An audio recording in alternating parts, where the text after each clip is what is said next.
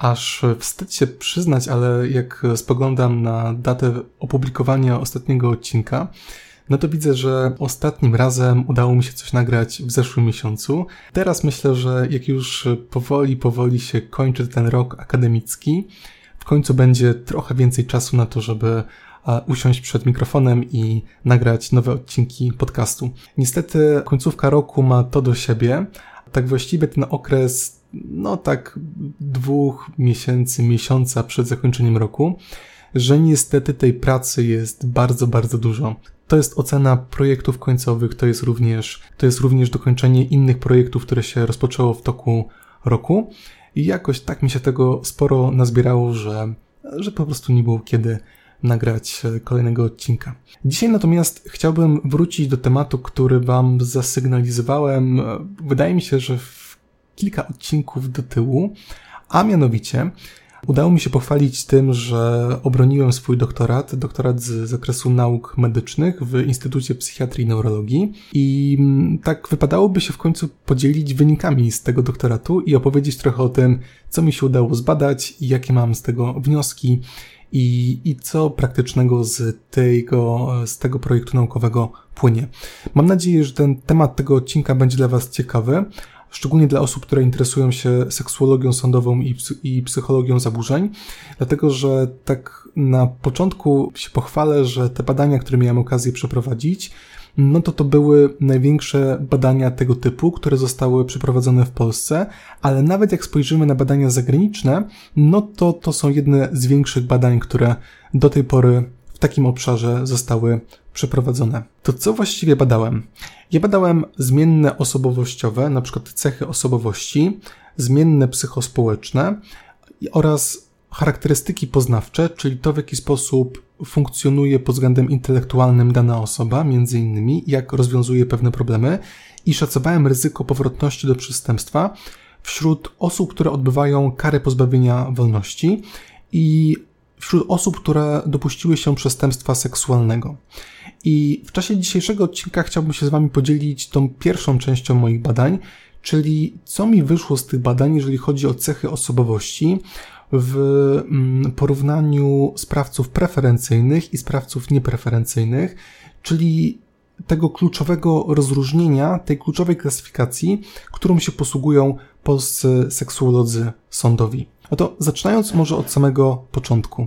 Jest taka klasyfikacja sprawców przestępczości seksualnej, która dzieli tych sprawców na osoby preferencyjne i niepreferencyjne. I osoby preferencyjne to są innymi słowy osoby, u których seksuolog sądowy rozpoznaje zaburzenie pedofilne najczęściej. To mogą być też inne zaburzenia, przykład zaburzenie fetyszystyczne, zaburzenie sadyzmu, masochizmu seksualnego itd., tak ale najczęściej, jak mówimy o sprawcach preferencyjnych, to mamy na myśli osoby, które dopuściły się przestępstwa seksualnego i równocześnie specjalista zdiagnozował u nich zaburzenie pedofilne. A sprawcy niepreferencyjni to są takie osoby, które dopuściły się jakiegoś przestępstwa seksualnego, ale nie występują u nich te zaburzenia, nie występuje u nich zaburzenie pedofilne.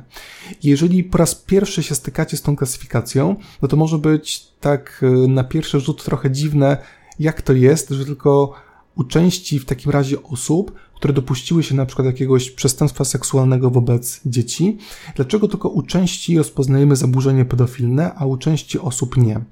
Dlatego, że jak mówimy, że u danej osoby występuje zaburzenie pedofilne, to mamy na myśli to, że ta osoba preferencyjnie wybrałaby jako partnera, w cudzysłowie oczywiście, seksualnego, dziecko. W takiej sytuacji wyboru dziecko versus osobę dorosłą.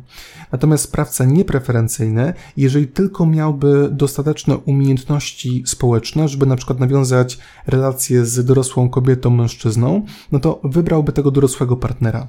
Tylko właśnie z różnych powodów, na przykład z uwagi na występowanie zaburzeń w sferze funkcjonowania społecznego, zaburzeń poznawczych itd., tak to są osoby, które niepreferencyjnie, czyli innymi słowy zastępczo, wybierają dzieci jako, jako obiekty seksualne.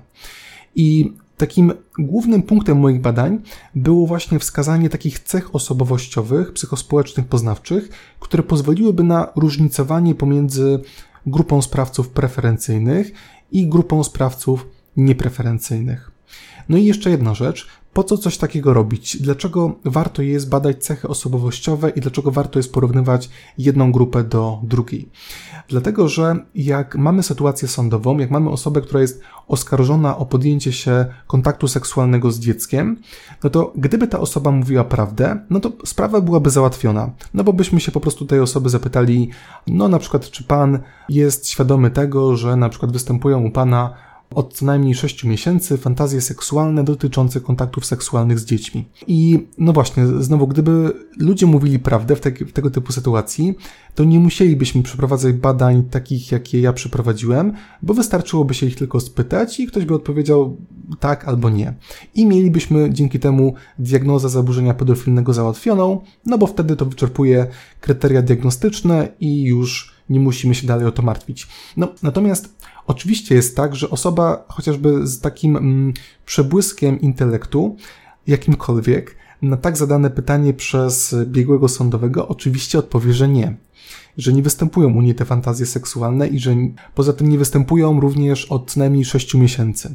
Będzie oczywiście wszystkiemu zaprzeczać. I teraz oczywiście możemy to zrobić na inne sposoby. Możemy na przykład zajrzeć do dokumentacji, możemy przeanalizować, czy na przykład ktoś uzyskiwał dostęp do treści pornograficznych z udziałem dzieci przez okres co najmniej 6 miesięcy. No, ale to są wszystko takie wskazówki i też nazwijmy to dowody pośrednie. I gdyby istniały takie cechy osobowościowe, poznawcze, poznawcze i społeczne, które pozwoliłyby na różnicowanie pomiędzy jedną i drugą grupą, no to taka diagnoza byłaby po prostu znacznie bardziej ułatwiona. No bo wtedy załóżmy, że wiemy, że jedna grupa od drugiej różni się tym, że występują u niej na przykład częściej cechy neurotyczne, rzadziej cechy dotyczące otwartości na doświadczenie, a więc takich specjalnych cech osobowości, które się zwykle bada za pomocą mm, kwestionariuszy osobowości i wtedy wiedzielibyśmy, które z nich występują istotnie statystycznie częściej od drugich i mielibyśmy naszą diagnozę ułatwioną. No, niestety tak nie jest i musimy, i musimy najpierw te cechy sprawdzić, czy one rzeczywiście istnieją w badaniach naukowych i dopiero potem możemy je przekładać na praktykę. Czyli takim kluczem do moich badań było zapewnienie takich wyników, które pozwoliłyby na zwiększenie obiektywności diagnozy, która jest dokonywana przez polskich biegłych sądowych z zakresu seksuologii. Jeżeli chodzi o narzędzia, które miałem przy moich badaniach, to narzędzia poznawcze, te narzędzia w adaptacji komputerowej, które za pomocą oprogramowania Inquisit wykonywałem wśród moich uczestników badania, to o tym wszystkim opowiem w kolejnym odcinku podcastu, a dzisiaj skupmy się tylko na narzędziach psychologicznych. Było ich kilka. Pierwszym z nich była skala samooceny Rosenberga, krótki test, krótki kwestionariusz właściwie, który zawiera kilkanaście pytań i po prostu należy zaznaczyć taką cyfrę, z którą ktoś się zgadza. Tak, na przykład jest taka skala całkowicie nie zgadzam się, całkowicie się zgadzam i różne pytania, które dotyczą samooceny określonej osoby. Potem skala satysfakcji z życia, SWLS, też bardzo krótkie narzędzie, gdzie ktoś po prostu zaznacza wybraną cyfrę, jak bardzo się zgadza z jakimś stwierdzeniem dotyczącym jego życia i jak nie. Bardzo podobny kwestionariusz stylów przywiązaniowych to jest takie narzędzie, które służy do pomiaru trzech stylów przywiązaniowych bezpiecznego, lękowego i unikowego. Test rozumienia emocji to jest ważne narzędzie, dlatego że to już nie jest narzędzie, które bazuje na samoopisie, czyli na tym, jak ktoś sam siebie określa, a więc jest to test, który jest mniej podatny na symulację osób badanych, uczestników badania, narzędzie, które służy do pomiaru zdolności do rozumienia emocji, czyli popularnie to się też nazywa inteligencją emocjonalną. I ostatnia rzecz, inwentarz osobowości NeoPR oraz NeoFFI w zależności od możliwości badawczych taki duży kwestionariusz osobowości, który służy do pomiaru nasilenia mm, pięciu cech osobowości, pięciu wymiarów osobowości. To były te narzędzia, które zaprezentowałem moim uczestnikom badania. Jeżeli chodzi o prowadzenie badań, to tutaj nie chcę się jakoś bardzo powtarzać, bo pamiętam, że o tym już mówiłem w którymś z poprzednich odcinków. Chcę tylko krótko przypomnieć, że miałem łącznie 225 uczestników badania i to było wszystko osoby, które odbywały karę pozbawienia wolności w zakładach karnych. Miałem wycieczki po 13 polskich zakładach karnych. Jeździłem tak przez 3 lata trwania tego doktoratu. Dużo mi się udało zobaczyć i mam takie wrażenie, że też sporo doświadczenia i takiego praktycznego spojrzenia na to, w jakich, w jakich warunkach też jest odbywana kara pozbawienia wolności. Dużo mi to, dużo mi to dało. Tam te badania były prowadzone i miałem te trzy grupy badawcze. Pierwsza z nich to były osoby, które zostały skazane za przestępstwo seksualne i to były osoby, które równocześnie dopuściły się tego przestępstwa przy diagnozie zaburzenia pedofilnego. Druga grupa to były osoby, które nie wykazywały zaburzeń parafilicznych, ale dopuściły się przestępstwa seksualnego. I trzecia grupa, grupa kontrolna, to były osoby, które po prostu odbywały karę pozbawienia wolności, ale były skazane za przestępstwa inne niż seksualne. Czyli miałem trzy grupy. Pierwsza grupa sprawcy preferencyjni, druga grupa sprawcy niepreferencyjni i trzecia grupa kontrolna, po prostu osoby, które odbywają karę pozbawienia wolności. Później te wyniki analizowałem w sposób statystyczny. Analiza wariancji ANOVA przede wszystkim i następnie testy post hoc, jeżeli te wyniki mi wychodziły istotne statystycznie. Testy studenta dla prób niezależnych, analiza korelacji, także bardzo takie podstawowe, nie za bardzo skomplikowane testy statystyczne. O tutaj moje hipotezy badawcze nie były też na tyle skomplikowane, żeby sięgać po bardziej zaawansowane metody statystyczne, to spokojnie wystarczyło do tego, żeby odpowiedzieć na hipotezy i na cele badawcze, które sobie postanowiłem. Weryfikowałem również te wyniki poprzez dostęp do wybranych akt sądowych oraz penitencjarnych. I teraz, co mi z tych badań wyszło? I to już jest najważniejsza część. Przede wszystkim moi wszyscy uczestnicy badania w porównaniu z populacją ogólną, czyli osoby, które odbywają karę pozbawienia wolności, w porównaniu do osób, które nie odbywają tej kary, cechują się oczywiście obniżoną samooceną, satysfakcją z życia i niższą zdolnością do rozumienia emocji. I to są wyniki właściwie intuicyjne, nie? No bo tak na logikę, no osoby, które przybywają w zakładach karnych, no oczywiście, że będą miały e, obniżoną satysfakcję z życia, dlatego że chociażby odbywają karę pozbawienia wolności, Oczywiste jest również to, że skoro się w tym zakładzie karnym znalazły, no to pewnie mają też niską zdolność do rozumienia emocji, a przynajmniej niższą statystycznie w porównaniu do populacji, no i też podobny wynik z samooceną. Natomiast znacznie ciekawsze jest to, że sprawcy zarówno preferencyjni i niepreferencyjni, którzy dopuścili się przestępstwa seksualnego, wypadli podejrzanie dobrze, jeżeli chodzi o narzędzie kwestionariusz stylów przywiązaniowych, bo wyszło u nich znacznie niższe nasilenie stylu unikowego i wyższe nasilenie stylu bezpiecznego. Czyli one się przedstawiły w tym kwestionariuszu jako osoby, które świetnie funkcjonują w bliskich związkach romantycznych, no co znowu tak na logikę jest bardzo dziwnym wynikiem, o dlatego, że no, sami sobie wyobraźcie, sprawcy przestępczości seksualnej, którzy w narzędziach psychologicznych wychodzą lepiej w porównaniu do populacji, jeżeli chodzi o ich style funkcjonowania w bliskich związkach. No to jest ewidentnie wynik, który wskazuje na to, że te osoby chciały się po prostu przedstawić w lepszym świetle. Kolejna rzecz, jeżeli chodzi o samoocenę i satysfakcję z życia, ja miałem taką hipotezę, że osoby, które dopuściły się przestępstwa seksualnego i równocześnie zdiagnozowano u nich zaburzenie pedofilne,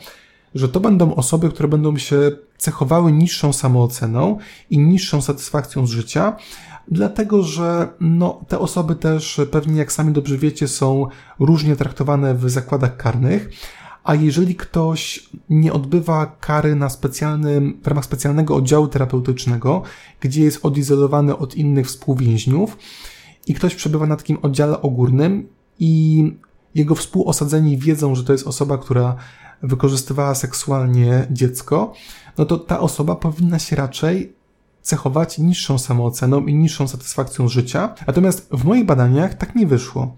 Okazało się, że zarówno sprawcy preferencyjni, jak i sprawcy niepreferencyjni cechują się tak samo niską samooceną i satysfakcją z życia.